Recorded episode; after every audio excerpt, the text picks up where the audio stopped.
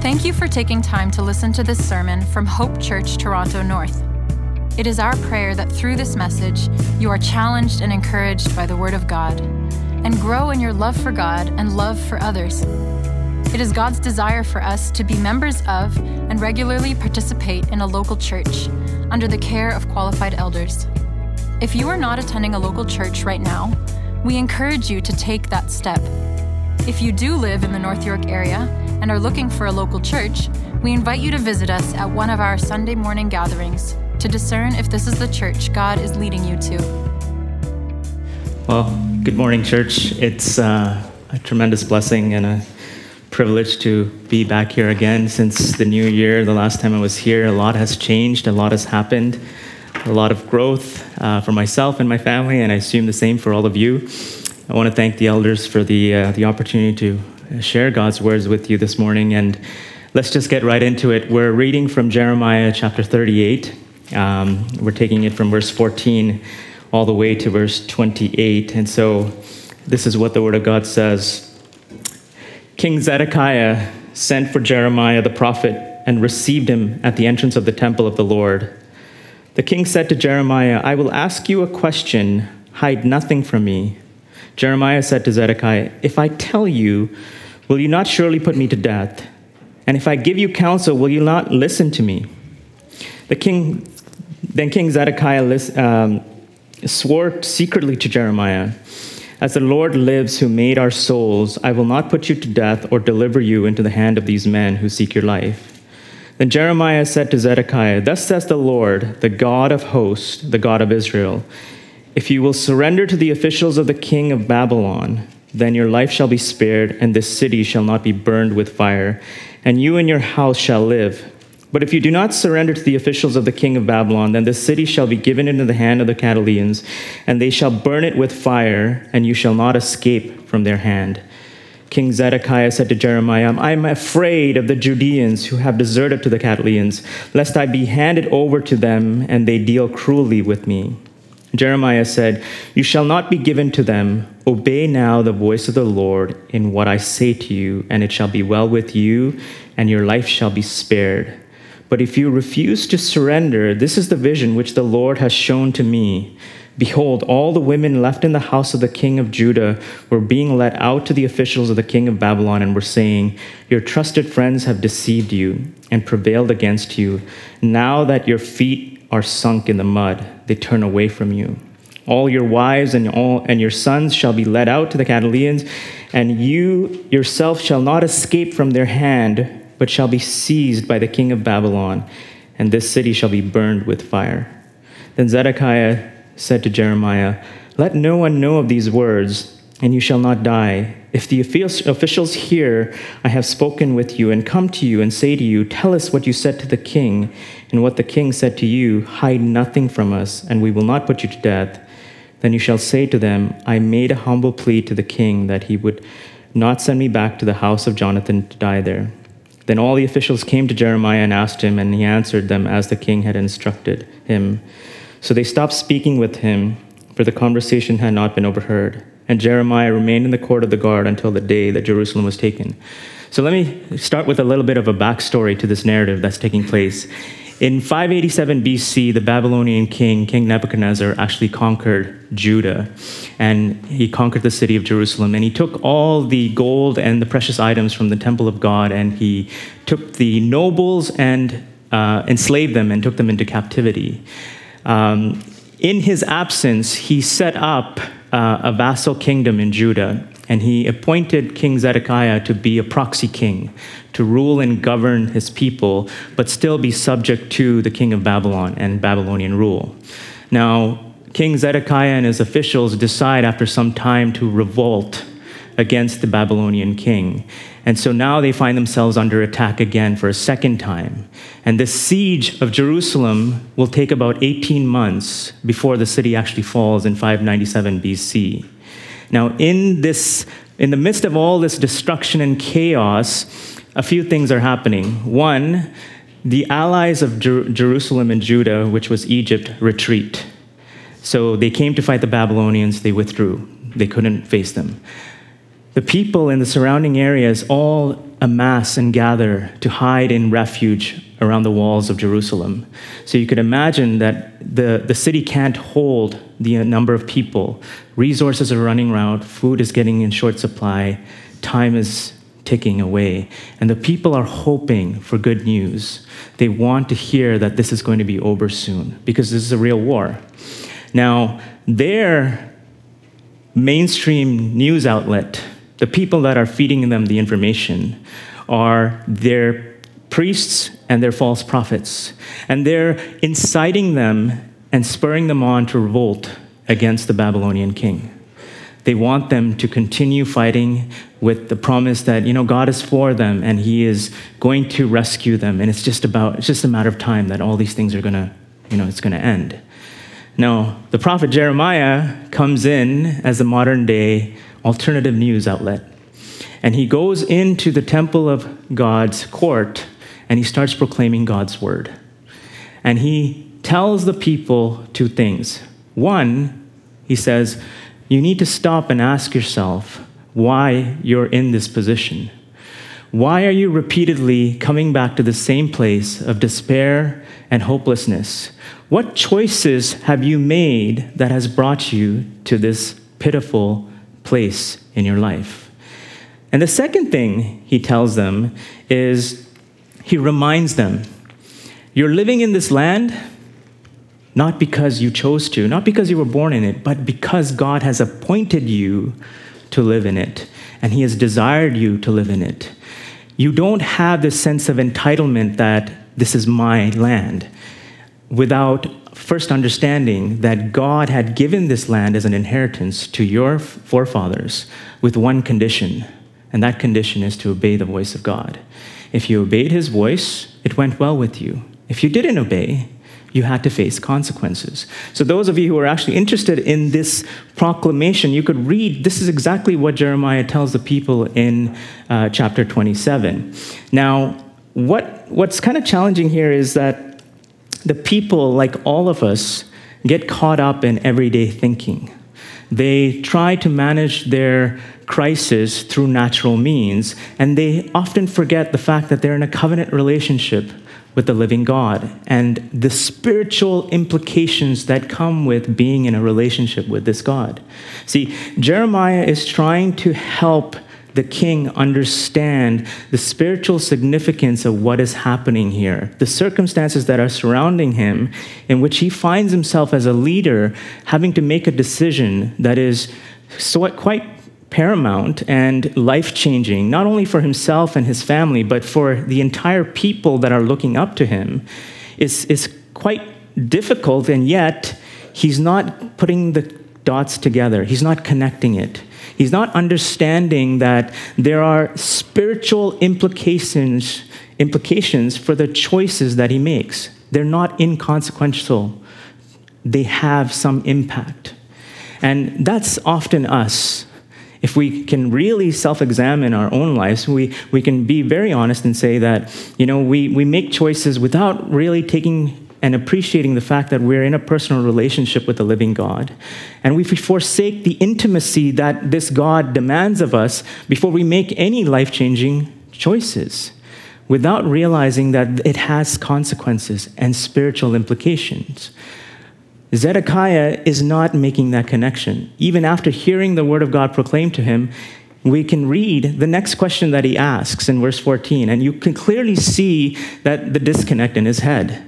He's not making the, the, the, the, points and the dots, he's not connecting the dots. We can't go on living like that. And the reason being is because we have been made a new creation in Christ Jesus, and the Spirit of God has now indwells us. And so we can't just go off our merry way making choices without having to face and confront the implications of those choices. See, God has called us and appointed us to do good works in Christ Jesus. And that means that those appointments are specifically for each one of us. We have to think from a kingdom mindset. And that's what Jeremiah is trying to get Zedekiah to understand. This kingdom that he's ruling has a spiritual king who is Lord and God over it, and that's the Lord. He thinks that he's fighting the Babylonian king. He's not. He is spiritually fighting God. He is kicking against God and he's not going to win. And Jeremiah is trying to get him to understand that in his dialogue. And so look at, look at Zedekiah's attitude and his question. First of all, he doesn't want the officials to know that he's secretly communicating. He's the king, after all. He can choose whoever he wants to talk to. Why is he afraid of the officials? That's the first question you have to ask yourself. And he's coming to Jeremiah, the prophet, and he's asking him a question. He's saying, Hey, I want you to tell me, inquire of God for me, and tell me. Tell me what I want to hear. Okay? How many of us have been there? Okay? We, we pray to God and we tell God, okay, here's how you answer this prayer, God. The best solution is this and this and this. And this is the expectation. Nothing else will do. God, I don't want any other answer than this one that I'm asking of you. Or we have been given counsel and being given wisdom, and yet our heart chooses to ignore it because it doesn't align with our heart's desire. And look at what Zedekiah is doing. He's asking the exact same, with the same attitude Tell me what I want to hear, Jeremiah. Inquire of God for me, and let me know that it's a good, favorable response. What does he want? He wants to hear what the officials have been filling his ears with that it's going to go okay, the Babylonians are going to leave, and everything will go back to status quo. Life will be normal again. Jeremiah is not going to do that because he is commissioned by God to speak only what the Lord reveals to him. And God is not going to let any of us get away with that type of attitude. He's going to bring that attitude into check and he's going to adjust it. And so, listen to Jeremiah's response. You, you can see that he's giving him um, a list of you know, uh, repercussions that will come with the choices that he makes both one favorable, the other unfavorable. But the first thing that he is reminding Zedekiah about is that the people, yourself, your family, your nobles, you're all here because you're under God's divine judgment. Okay? The land that they have occupied has profaned the name of God repeatedly for many, many years. They have uh, subject themselves to spiritual adultery. They have continued in their idol worship, and they didn't think twice about it, that it would have no implications. They have filled the land with injustice and bloodshed. And God is revealing to, um, to King Zedekiah and to the people when he proclaims and preaches, oftentimes in the public squares, that God is a God of justice and he makes no partiality when it comes to justice, whether it be his own people or whether it's not his own people. He is fair because that is who he is by his nature. And so he specifically says to, to, to the people that each person will pay for their deeds and their ways. That's very specific.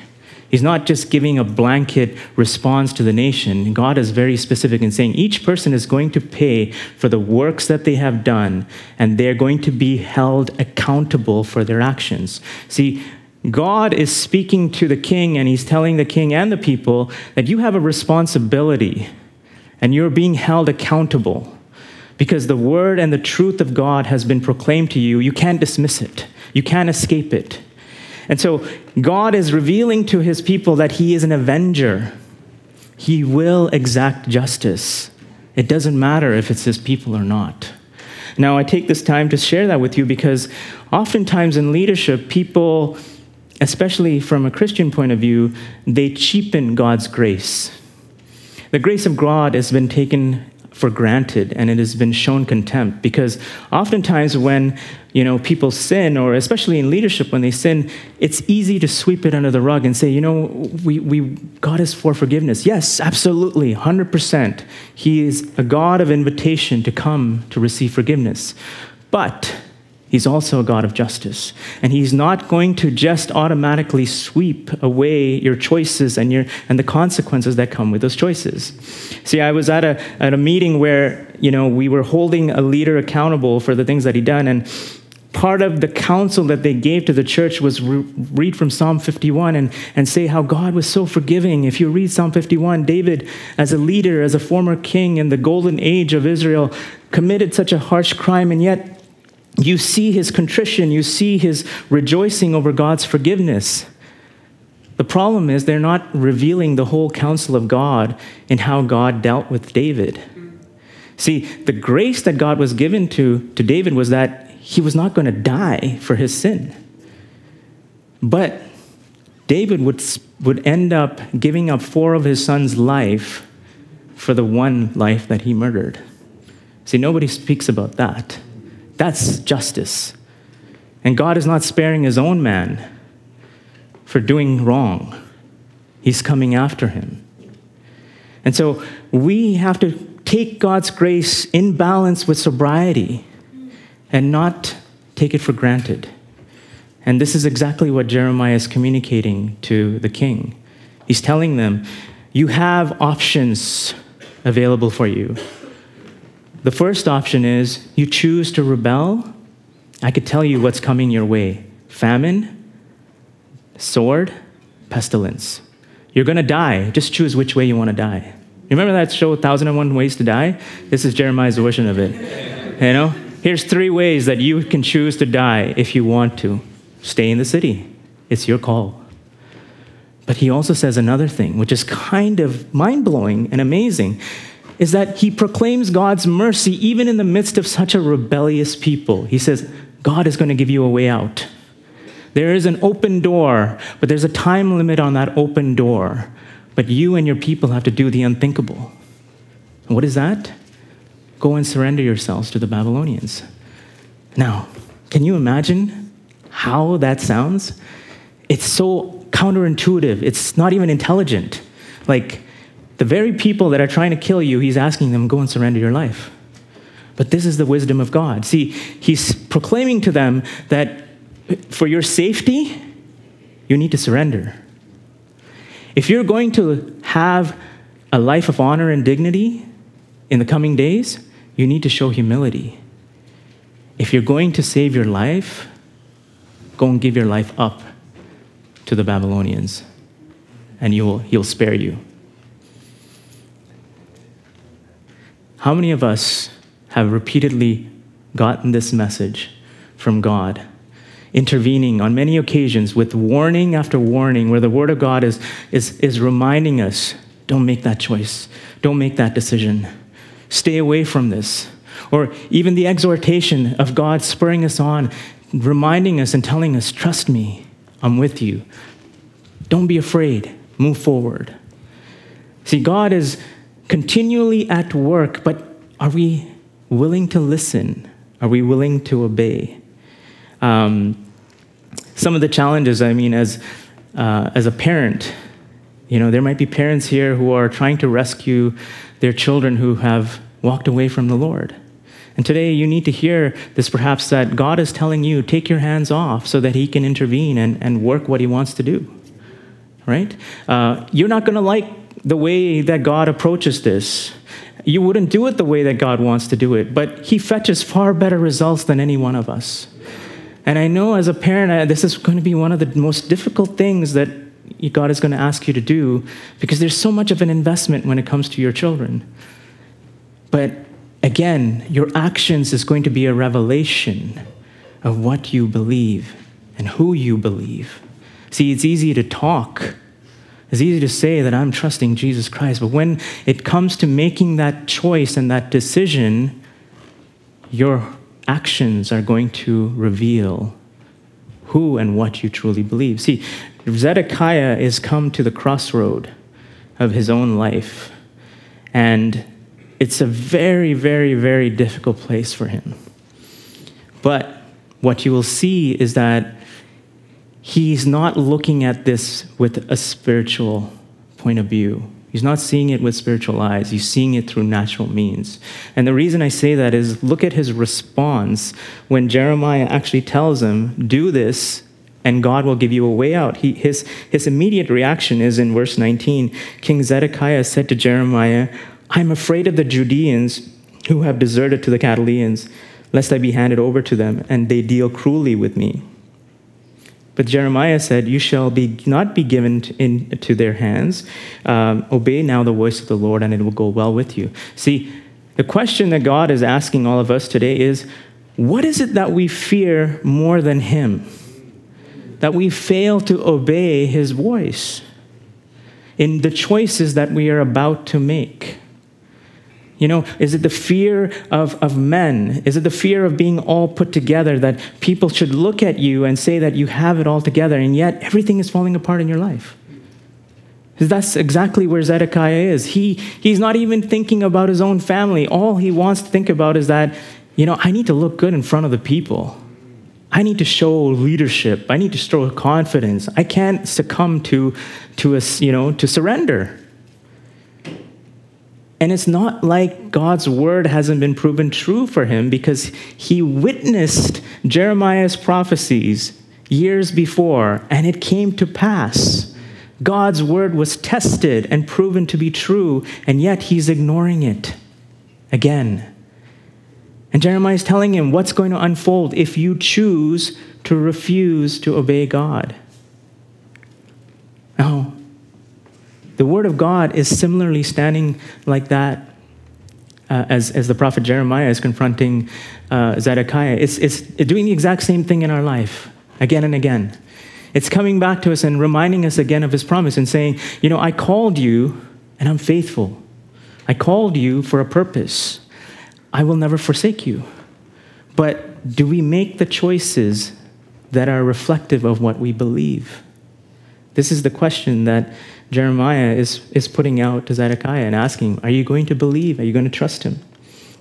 Now, you can see here um, many of these opportunities are going to present themselves in our lives. And they come because they are actually a test. It's a test of our own hearts. It's not that God is putting that test before us because he wants to discover what's in our hearts. He already knows. It's for Him to reveal what's really in our hearts so that we know. Because we talk and we say that we're going to do those things. If, if I was given the same opportunity as this and this person, I would have dealt with it differently. Well, guess what? That, that, that road is going to come one day. And God is going to try the hearts to see if you actually believe and follow through. And so every opportunity that presents itself with an opportunity to trust God is an opportunity to actually show that you're faithful. And here, Zedekiah had that opportunity, the crossroad of his life, and it doesn't end well for him. Uh, you can read in Jeremiah chapter 52 of how events unfold for him and his people. I actually want to read for you a very sobering um, picture because Jeremiah is often referred to as the weeping, weeping prophet. He wrote the book of Lamentation, and which is really his eyewitness account of the, the, the misery and the suffering that he witnessed of his people because of the choice of leadership and because of their sinfulness, because of their rebellion. And it's quite painful. I want to read for you from Lamentations chapter 2, verses 19 to 20. And look, this is just one aspect of it. He says this Arise, cry aloud in the night at the beginning of the night watches. Pour out your heart like water before the presence of the Lord. Lift up your hands to him for the life of your little ones who are faint because of hunger. At the head of every street, see, O Lord, and look, with whom have you dealt thus? Should women eat their offspring, the little ones who were born healthy? Should priest and prophet be slain in the sanctuary of the Lord? So the famine was so severe because of what Zedekiah chose to do that they resulted in cannibalism.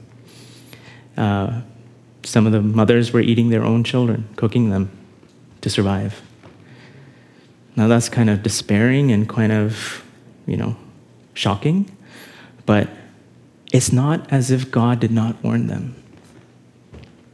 Nobody can look back and say, God, why are we in this position? How did you allow this to happen? No. He gave them the choice. But they choose, they chose to do the wrong. And so if we're this morning at a place in our lives where we have to make a decision that is going to recall us to trust in God and to continue that walk of faith, let's be faithful.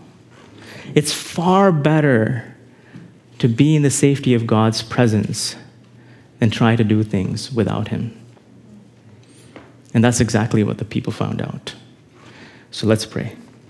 Father, we thank you again for your holy and living word this morning. You remind us of the challenges that life brings, and things don't always look um, easy and they don't make sense. What you call us to do is quite difficult, but it requires us to trust you, to hold fast to you, to believe that you who promised is faithful. And so I pray for us who are here, Lord, that we will not shrink back, that we wouldn't resort to dealing with life through natural means alone, that we will believe that you're a God who's with us as you promised to do so. We ask this in Jesus' name. Amen.